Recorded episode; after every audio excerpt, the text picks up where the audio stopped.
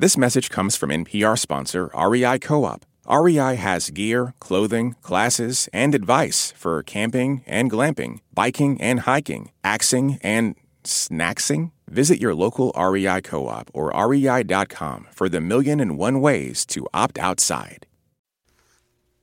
Live from NPR News in Washington, I'm Shay Stephens.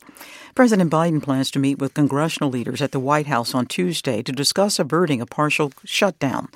The Biden administration hopes that House Speaker Mike Johnson can unite Republicans behind a permanent spending plan. NPR's Eric McDaniel has more. Senate Majority Leader Democrat Chuck Schumer and Minority Leader Republican Mitch McConnell have two very different worldviews. But on the issues dividing Washington this week, they're on the same page fund the government and approve foreign military aid. Here's Schumer.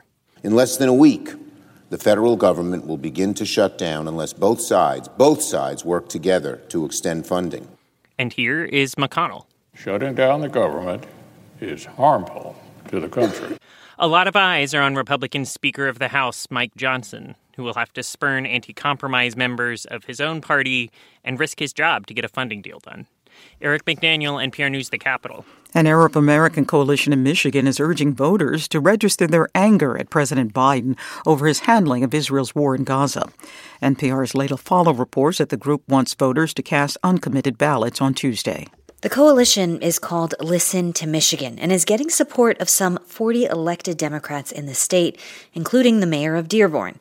Abdullah Hammoud City is majority Arab American. The people who are dying, these are our family members and our friends, people who we know directly, but also pain due to betrayal. Mm. Betrayal by this president, betrayal by the administration, and betrayal by all those that are uplifting the most right wing government in Israel's history and continually supporting this genocide. He says the Arab American and American Muslim population might not be sizable enough to make a candidate win, but it can make a candidate lose. Leila Fadel, NPR News, Dearborn. A new World Bank report estimates that nearly all residents of Gaza will live in poverty, at least in the short term. NPR's Dee Parvaz has more on the economic impact of the Israel Hamas war. A World Bank report assessing the economic damage of the war to the Palestinian economy presents a grim picture. According to the report, since the war started on October 7, Gaza's GDP dropped by over 80%. A significant rate of pre existing poverty, coupled with mass displacement and the destruction of homes, farms, and other infrastructure, means that almost every Palestinian living in Gaza will be living in poverty for the near future, the report predicts. It also notes that nearly everyone in Gaza is already facing acute food insecurity.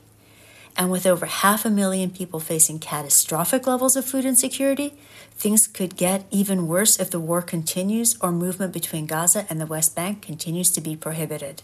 Dee Parvaz, NPR News, Tel Aviv. U.S. futures are flat in after hours trading on Wall Street. This is NPR News. Nikki Haley's campaign says it's raised a million dollars from grassroots supporters after the former South Carolina governor lost her home state's Republican primary on Saturday. The Americans for Prosperity, or AFP, says it still supports Haley's campaign, but will shift its focus toward down ballot candidates for the House and Senate. The change was indicated in a memo obtained by Politico and the Associated Press. AFP is the political arm of the Koch network, headed by billionaire Charles Koch. Hip hop mogul Sean Diddy Combs has been hit with yet another sexual assault lawsuit. This time, NPR's Mandalit Del Barco reports that the case was filed by one of his producers. In a federal lawsuit filed in New York, producer Rodney Jones, known as Lil Rod, accuses Combs of harassing, drugging, and trafficking him while they worked on his latest album. Jones says the founder of Bad Boy Records forced him to procure sex workers and engage in sex acts. In his lawsuit, he says he has hours of recorded video and audio evidence and screenshots of parties in which underage girls and sex workers were given drug laced drinks. In a statement, Combs' attorney calls the lawsuit pure fiction. This is the latest lawsuit filed against Combs. In November, his former business partner Cassandra Ventura reached a settlement. Her lawsuit accused him of raping and abusing her for nearly a decade. Mandalit Del Barco, NPR News. Again, U.S. futures are flat in after hours trading on Wall Street. On Asia Pacific markets, shares are mixed. Up 1% in Shanghai, down a fraction in Tokyo. This is NPR. This message comes from NPR sponsor HubSpot. Imagine growing a business with high quality leads, fast closing deals, wildly happy customers, and more benchmark breaking quarters. It's not a miracle, it's HubSpot. Visit HubSpot.com to get started today.